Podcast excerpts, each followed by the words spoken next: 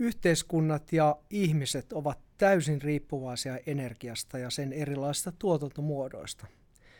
Myös energian tuotantoon käytettävien luonnonvarojen ja uuden teknologian nopea kehitys on muodostanut yhteiskuntien välille keskinäisriippuvuussuhteita. Näistä keskinäisriippuvuuksista olemme nähneet useita esimerkkejä, joista muun muassa maakaasu ja öljy ovat olleet viime vuosikymmeninä keskiössä. Miltä näyttää energian saannin turvaaminen nyt ja tulevaisuudessa? Entä miten energiaa on käytetty välineenä, jopa aseena, kansainvälisen turvallisuuden horjuttamiseksi?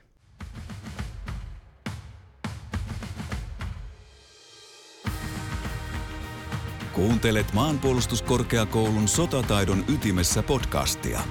Jaksoissa sotataidon asiantuntijat keskustelevat ajankohtaisista yhteiskuntaan ja sen turvallisuuteen liittyvistä kysymyksistä.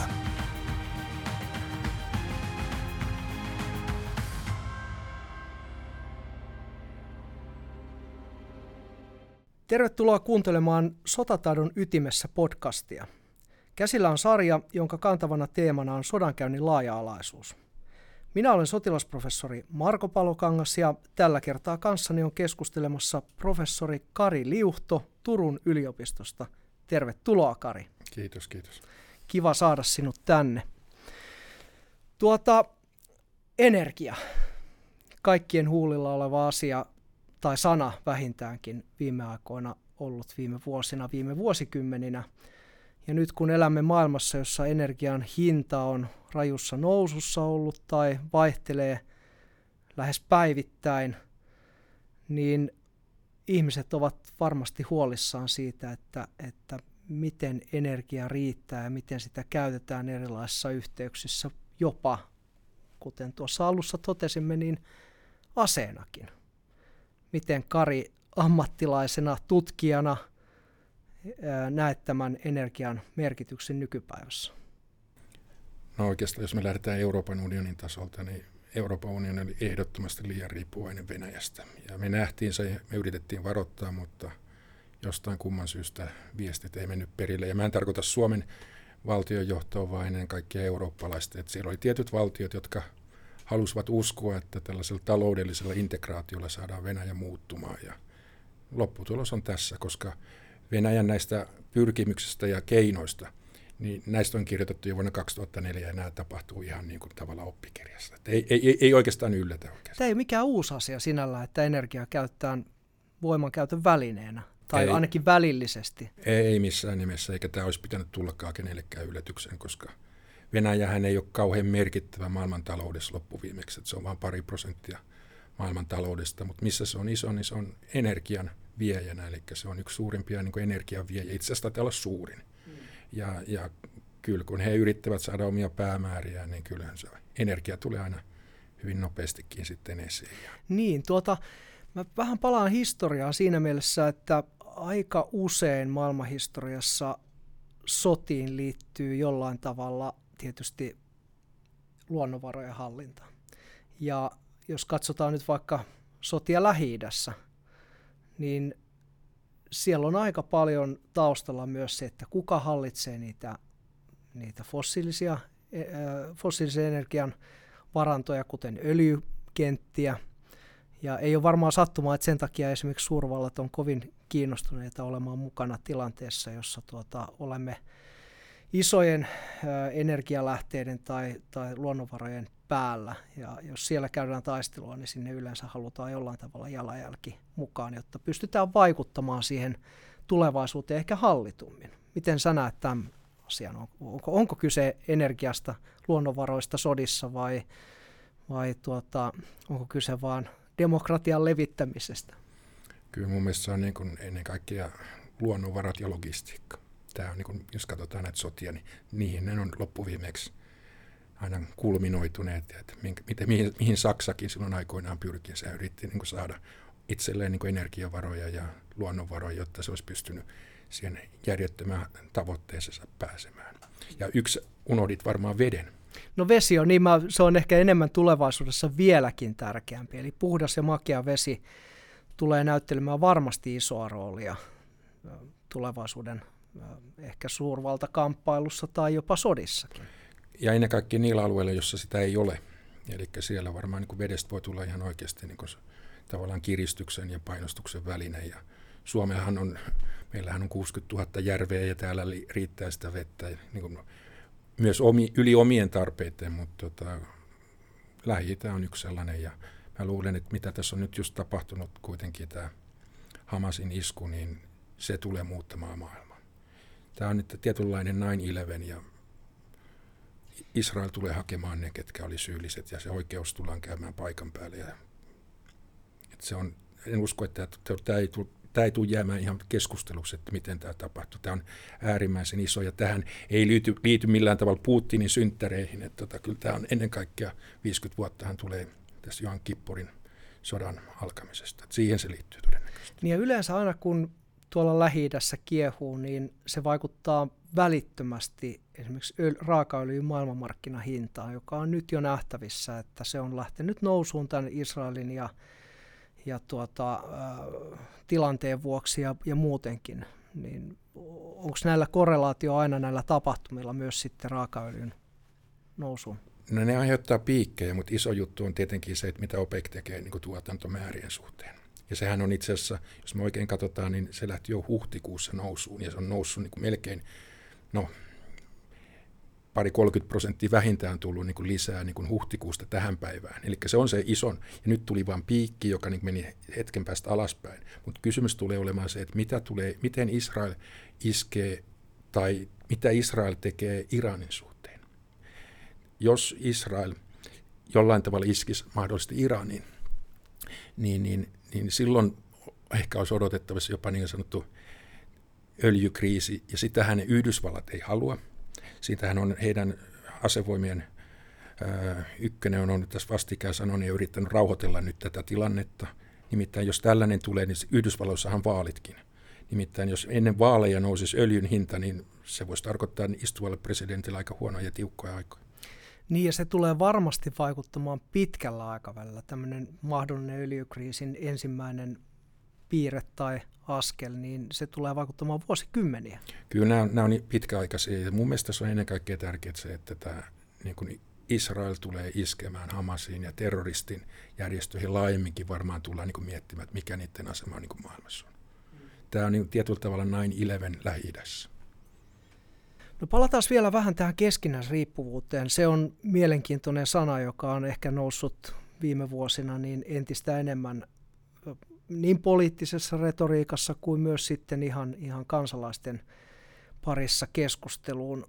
Venäjä aika taitavasti kyllä on rakentanut tuolta 2000-luvun alusta lähtien viimeistään niin tällaisia keskinäisriippuvuussuhteita. Ja siinä on käytetty kyllä puhtaasti välineenä maakaasua, öljyä ja muita luonnonvaroja, joilla energiaa siis pystytään tuottamaan. Miten ihmeessä tämä on päässyt käymään näin? En mä usko, että sulla on siihen vastausta, mutta miten näet tutkijana? No mä veikkaisin, että venäläiset pystyvät aika vahvasti sen viemään. Niin kun, kysymyshän ei ole Venäjän puolet keskinäisriippuvuudesta, vaan meidän riippuvuudesta Venäjään. Kyllä. Eli eivät he yrittäneetkään tehdä itsestään riippuvaisesta meihin. Eli kyllä he yrittivät, ja mä luulen, että ne tietyt valtiot, ehkä Saksa, voisi vähän katsoa vähän peiliin, että mitä tuli tehtyä ja miten uskottiin Venäjään. Ja ehkä siellä taustalla oli loppuviimeksi se ajatus kuitenkin, että saadaan niin Venäjä siirtymään demokratiaan tällä avulla. Mutta Putinhan lähtökohtaisesti ei, ei todennäköisesti halunnutkaan minkäännäköistä demokratiaa, vaan hän halusi sitten Venäjästä niin sanotusti geopoliittisesti taas suuren. Ja nyt pitää muistaa myös se, että Ukrainan sota on vain niin oire isommasta niin sairaudesta, ja se sairaus on Venäjän niin kuin, tavallaan imperium-nostalgia. He haluavat olla suuri, mutta he eivät ole katsoneet joskus niin kuin, heidän omia talous, talouslukuja, että he eivät parin prosentin taloudella he eivät voi olla muuta kuin maantieteellisesti suuri. Mm. No sitten tähän maakaasuun ja nesteytettyyn maakaasuun myös liittyy paljon viime vuosilta esimerkkejä. Nyt Nord Stream maakaasuputke, joka menee tuolla Itämeren pohjassa Eurooppaan, siis Venäjältä Eurooppaan, niin, niin tota, silloinhan varoiteltiin kyllä, ainakin turvallisuusammattilaiset ympäri maailmaa varoitteli, että tässä, tässä on myös turvallisuuspoliittinen aspekti, mutta poliittisessa keskustelussa sitä ei haluttu ehkä, ehkä hyväksyä tai saati se varmasti tiedostettiin, mutta sitä kovin voimakkaasti ajettiin, että se tehdään, jotta me saamme tämän maakaasuputken toimimaan. Ja nyt sitten, mitä kävikään, niin putki on pois käytöstä ja kuten sanoit, niin kyllä se on räjäytetty, ei se ole itsestään varmasti räjähtänyt. Miten, miten ihmeessä tämmöinenkin tilanne on voinut päästä syntymään, että, että tuota, ei, ei oteta huomioon niitä mahdollisia niin sanotusti ilkeämielisten toimijoiden ö, keinoja, joita he varmasti käyttää, jos on heidän tarpeidensa mukaisia. Joo, ja ei, ei tule unohtaa sitä, että tässä on tapahtu kolme erilaista kriisiä, eli kaksi Ukrainassa ja, ja yksi valko eli haluttiin antaa sellainen kuva EUn, EUn että näiden kauttakulku näiden maiden kautta tämä maakaasun kuljettaminen on vaarallista, että tarvitaan suoria putkia. Ja olihan, pitää muistaa, että oli Nord Stream 3 oli ajatuksissa. Ja jo nytten tällä hetkellä, tai siis sanotaan silloin ennen kuin nämä, nämä putket niin räjähti ja tilanne oli ennen kuin tämä hyökkäyssota alkoi 22, niin EUn niin kuin riippuvuus venäläisestä kaasusta oli ihan järkyttävän suuri, 40-50 prosenttia, ja se ei saisi koskaan noussa yli 20, eli 20 kohdalla pitäisi herätyskelloja jo soida. Niin ja sitten toinen, itse asiassa mä nostan toisen sanan tähän keskusteluun, ja se on omavaraisuus.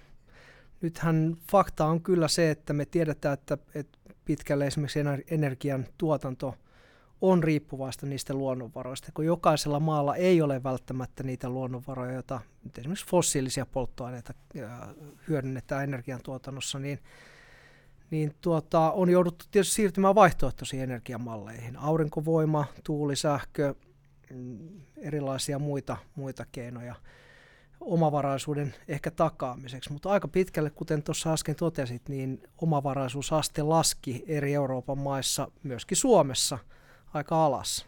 Ja ylipäätään me EU-ssa kulutetaan aivan liikaa vieläkin fossiilisia. Eli niin kuin kaksi kolmasosaa on niin kuin fossiilisia tälläkin hetkellä. Että senkin pitäisi niin älyttää. Et nythän puhutaan tästä Green Dealista, eli se ei ole mikään pelkkää niin kuin ympäristö, ympäristöjuttu, vaan ideanhan on se, että Euroopan unioni pystyisi tuottamaan oman energiansa. Siitähän loppuviimeksi kysyi, että nyt me pystytään tekemään 20 prosenttia niin kuin uusiutuvilla, ja nimittäin öljyn tuotanto on käytännössä katsoa loppu EUsta maakaasu tulee menemään tämän vuosikymmenen aikana loppumaan. Eli meidän on pakko tehdä jotain, ja tämä on geopoliittinen iso asia. Meidän on pakko onnistua siinä, tai muuten me ollaan aina riippuvaisia jostain. Enää ei olla Venäjästä, voidaan niin Venäjä odottaa useiksi vuosikymmeneksi tästä eteenpäin. Nimittäin energiakauppa vaatii aina luottamusta, ja tämän jälkeen edes Putinin jälkeisillä johtajilla ei tule olemaan sitä niin kuin, ja me ollaan menossa koko ajan, eli EU:ssa on idea nostaa se tuplata tämä 20-40 prosenttia tämä uusiutuvat mutta sekään niin ei riitä. Meidän pitää vieläkin niin miettiä, että itse asiassa yksi tärkeimpiä, jota jokainen voi tehdä, on säästää energiaa. Niin, eli tämä tulee myöskin ihan yksilötasolla. Teollisuushan käyttää aika paljon energiaa ja, ja se, se tiedetään, ne luvutkin tiedetään, mutta olet ihan oikeassa ja sitä ei varmaan voi olla liikaa korostamatta, että jokaisen oma käyttäytyminen ää, arjessa on myöskin osa vaikutuskeinoa torjuakseen sitä mahdollista kriisiä. Ja vielä niin kuin sähkön hinta on myös se, että vaikka itse kuvittelisi ja ajattelisi sillä tavalla, että on mulla varaa maksaa tämä korkeampikin sähkön hinta, mutta mitä vähemmän meillä on sitä kulutusta, se hinta menee silloin alemmaksi ja se auttaa niitä perheitä, joilla on vähän tiukempaa. Että tämä on niin myös yhteisvastuuta muiden kohdalla. Joo, yhteisvastuu onkin aika tärkeä sana osana tätä turvallisuutta. Siitä on paljon puhuttu jo aiemmissa jaksoissa ja hienoa, että se tuli tässäkin esille.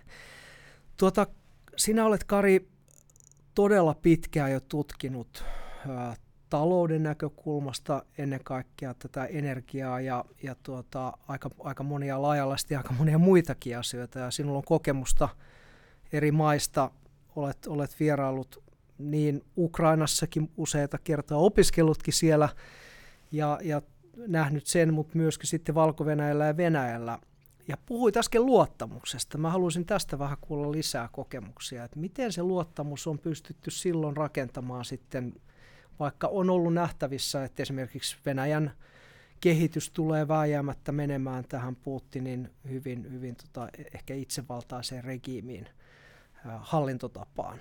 Mutta kuitenkin jossain vaiheessa on ollut jonkinlainen luottamus. Niin miten se luottamus on rakentunut silloin?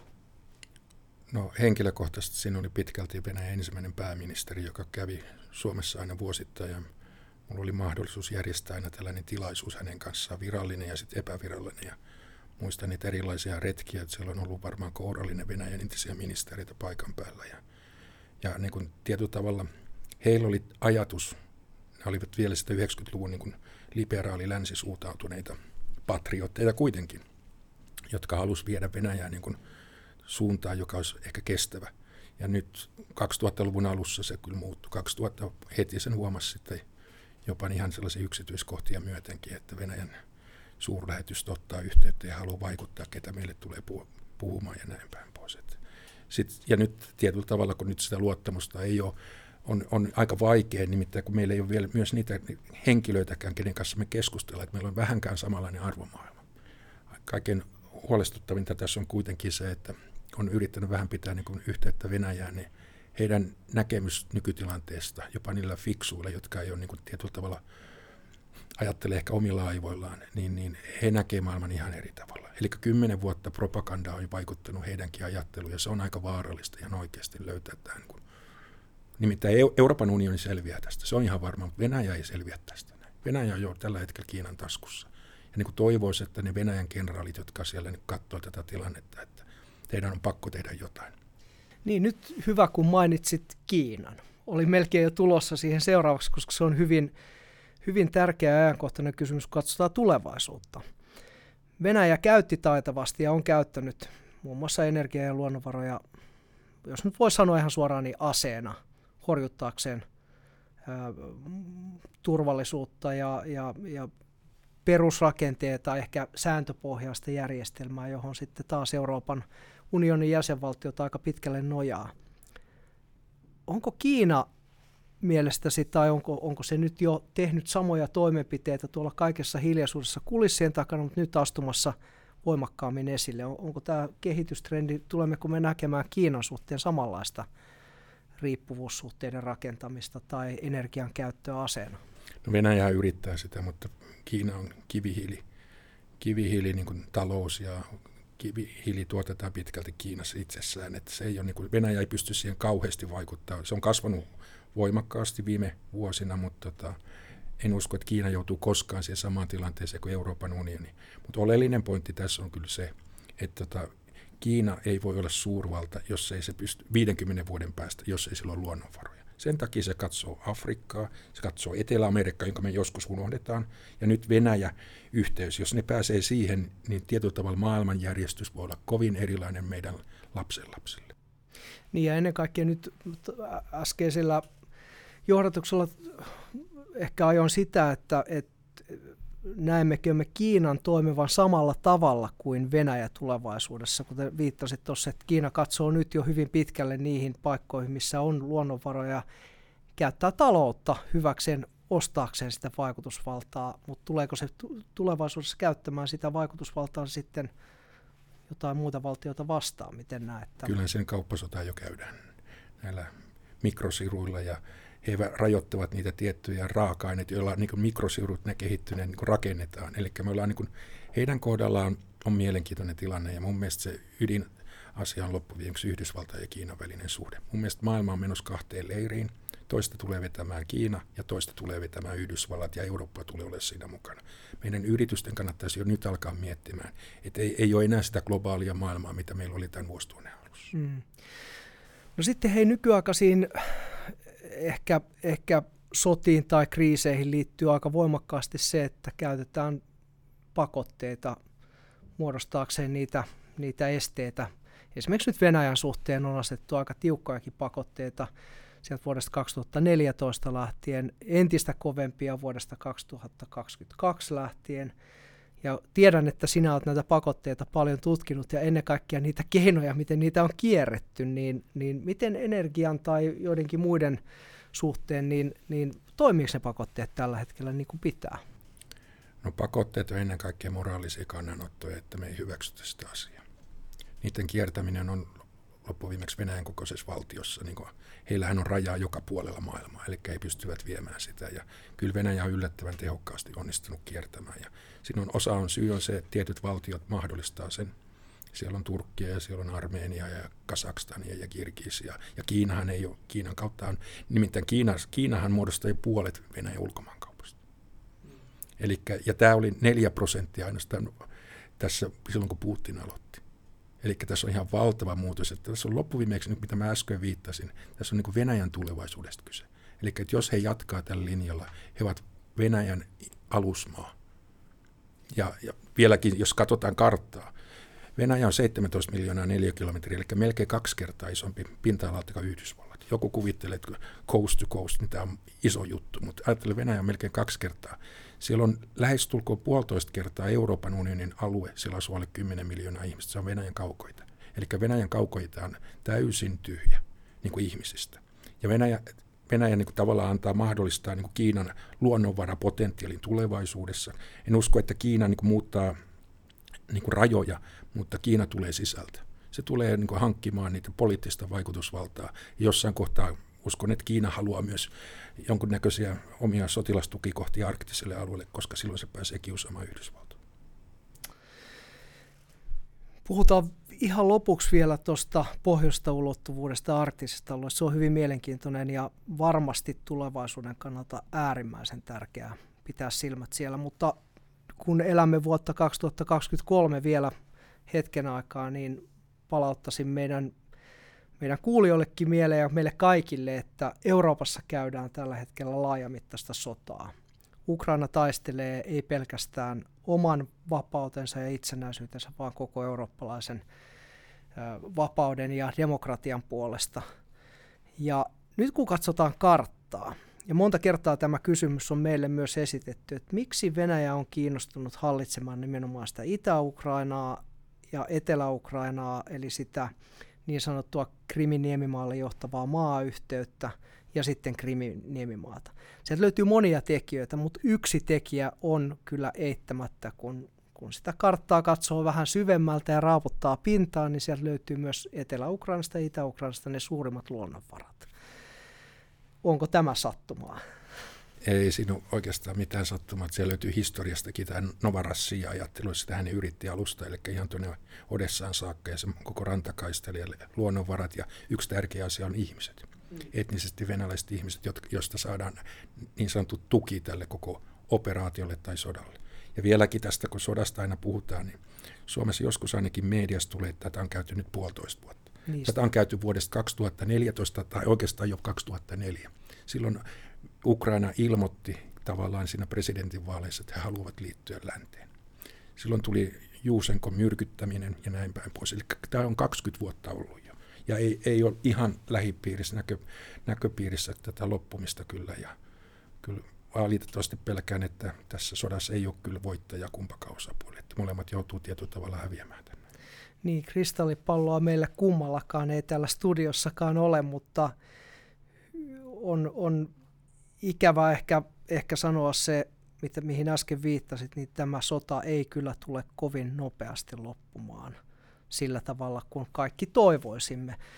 Toisaalta niin ainakin itse näen niin, että, että jos se johonkin aselepoon tai jonkinlaiseen löyhään rauhansopimukseen päättyy joskus, niin Venäjä tulee kyllä pitämään kiinni niistä alueista kynsin hampain – mitä se nyt hallitsee. Eli ennen kaikkea Kriminiemimaata, sitten Etelä-Ukrainan sitä vilja-aluetta ja Itä-Ukrainaa.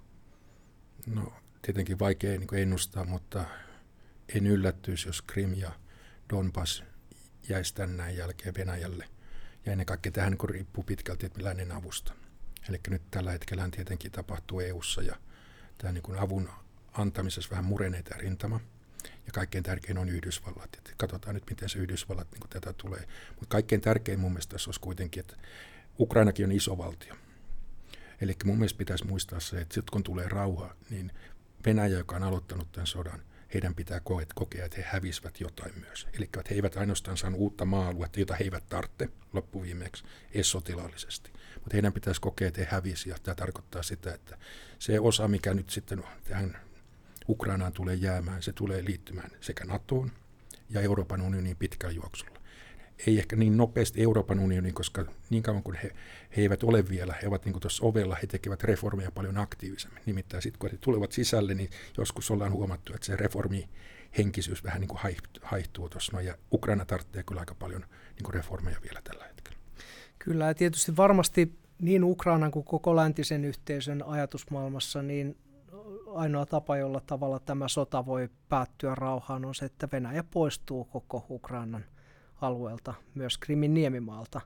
Ja taas Venäjä ajattelee täysin päinvastoin. Tämä on se vaikea tilanne, missä tällä hetkellä nyt, nyt olemme. Ja täytyy vain ehkä ennen kaikkea uskoa siihen, ei jaksaa uskoa, vaan uskoa siihen, että, että, että tuota, Ukraina selviytyy ja sen tuen on oltava jatkuvaa. Kyllä, tietenkin toivoista tänään ja oleellinen, tämän tekee tosi hankalaksi on tietenkin se, että se Putinin asema. Eli Putinin asemakin on alkanut horjumaan, ei pelkästään tänään juhannus, juhannuskapinan, Prikosinin juhannuskapinan takia, vaan se oli vain niin säröys siihen niin ulkokuoreen, mutta sitä, se on ollut jo aikaisemmin siellä. Ja niin kuin Putinhan ei oikein pysty vetäytymään, se on se ongelma tässä näin. Ja heidän tällaiset hullut uhittelut, jo niin kuin tavallaan niin kuin valmistelut sitä ydinaseen käyttöä mahdollisesti valko kautta, niin tämähän on ennen kuulumatonta, jos me mietittiin silloin 60-luvulla, oli tämä Kuupan kriisi, niin kyllä me nyt eletään paljon tiukempaa tilannetta. Eli siellä on niin kuin tällainen Medvedev, entinen presidentti, Venäjän entinen presidentin, ainakin näyttelee tällaista hullumiehen strategiaa, jolle ei jopa ole sitä, niin, niin, niin kyllähän nämä on mennyt jo niin, niin lähelle poskettomuuksia, että kyllä tähän pitää nyt jollain tavalla tehdä. Ja mun mielestä, jos, vieläkin mitä sä sanoit tuossa aikaisemmin, niin tämä ei ole Ukrainan sota. Tämä on oikeastaan niin demokratia ja diktatuuritten välinen sota, ja jos ei se lopu Ukrainassa, se tulee joskus tänne muidenkin maiden syliin. Että se on lopetettava siellä. No nyt tietysti lähi tilanne Israelissa ja, ja siellä tota, Libanonin alueella ää, kiehuu, ja, ja se on varmasti vaikuttaa myös siihen, että, että tavallaan käydään usealla rintamalla taistelua. Ja kun viitattiin äsken siihen pohjoiseen ulottuvuuteen tai arktiseen alueeseen, sen merkitykseen, niin, niin se on varmasti todella keskeinen lähitulevaisuudessa tulevina vuosikymmeninä, koska siellä on myös luonnonvaroja, siellä on paljon jopa, jopa fossiilisen energian hyödynnettäviä luonnonvaroja, jota voidaan käyttää energiaan ja taas välillisesti sitten ehkä energiaa käyttää talouden takeena tai, tai tota, pahimmassa tapauksessa jopa aseena. Miten näet sen pohjoisen ulottuvuuden merkityksen ja arktisen alueen tulevaisuuden? No se tulee kasvamaan. Tietenkin se jääpeite on vielä siellä, että aika vähän niitä laivoja menee. Käsittääkseni 22 sen koillisväylän läpi meni alle 100 laivaa, että se ei ole vielä läheskään sitä luokkaa, mikä niin kuin Suetsin kautta menee. Eli, mutta se on yksi toinen reitti. Ja ennen kaikkea yksi, mitä me unohdetaan täällä näin, on se, että Venäjän maakaasutalous – puolet sen energiahuollosta maakaasu. Nykyiset Länsi-Siberian kentät on loppumassa, heidän on pakko mennä arktiselle. Yksi, mikä Venäjän, Venäjän varmaan päätäsärkeä on se, että se offshore-teknologia on läntistä.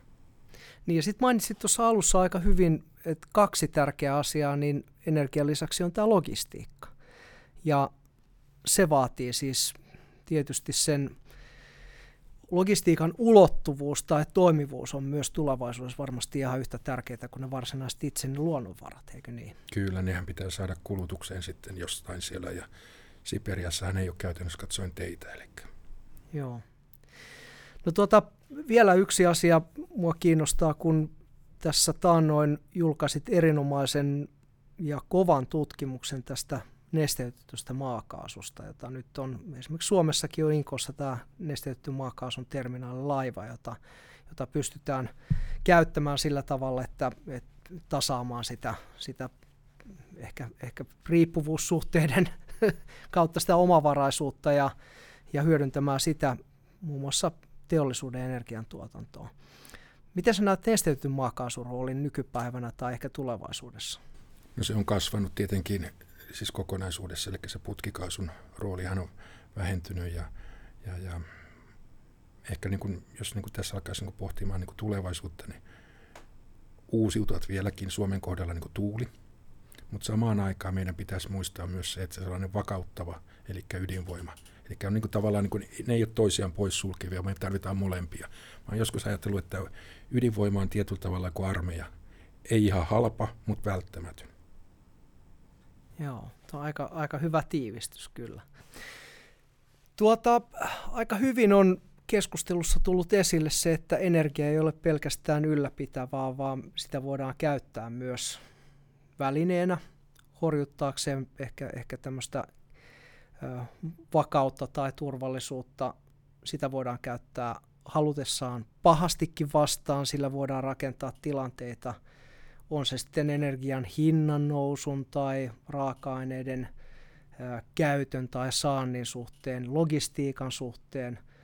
Ja sitä on maailman sivu kyllä historiassa käytettykin, että ei tämä mitenkään ainutlaatuista ole. Mutta ehkä meidän kaikille kaikille niin kuulijoille kuin meillekin niin on aina välillä hyvä muistuttaa, että sodankäynti on tänä päivänä hyvin laaja-alaista. Se ei ole vain kahden asevoiman välistä aseellista taistelua, vaan siihen liittyy paljon paljon tekijöitä, jotka ovat osasta kokonaisuutta. Tuhannet kiitokset Kari Liuhto, kun pääsit keskustelemaan kanssani ja, ja tuota, toivotan sinulle hyvää jatkoa tämän parissa ja tutkimustesi parissa. Kiitos paljon.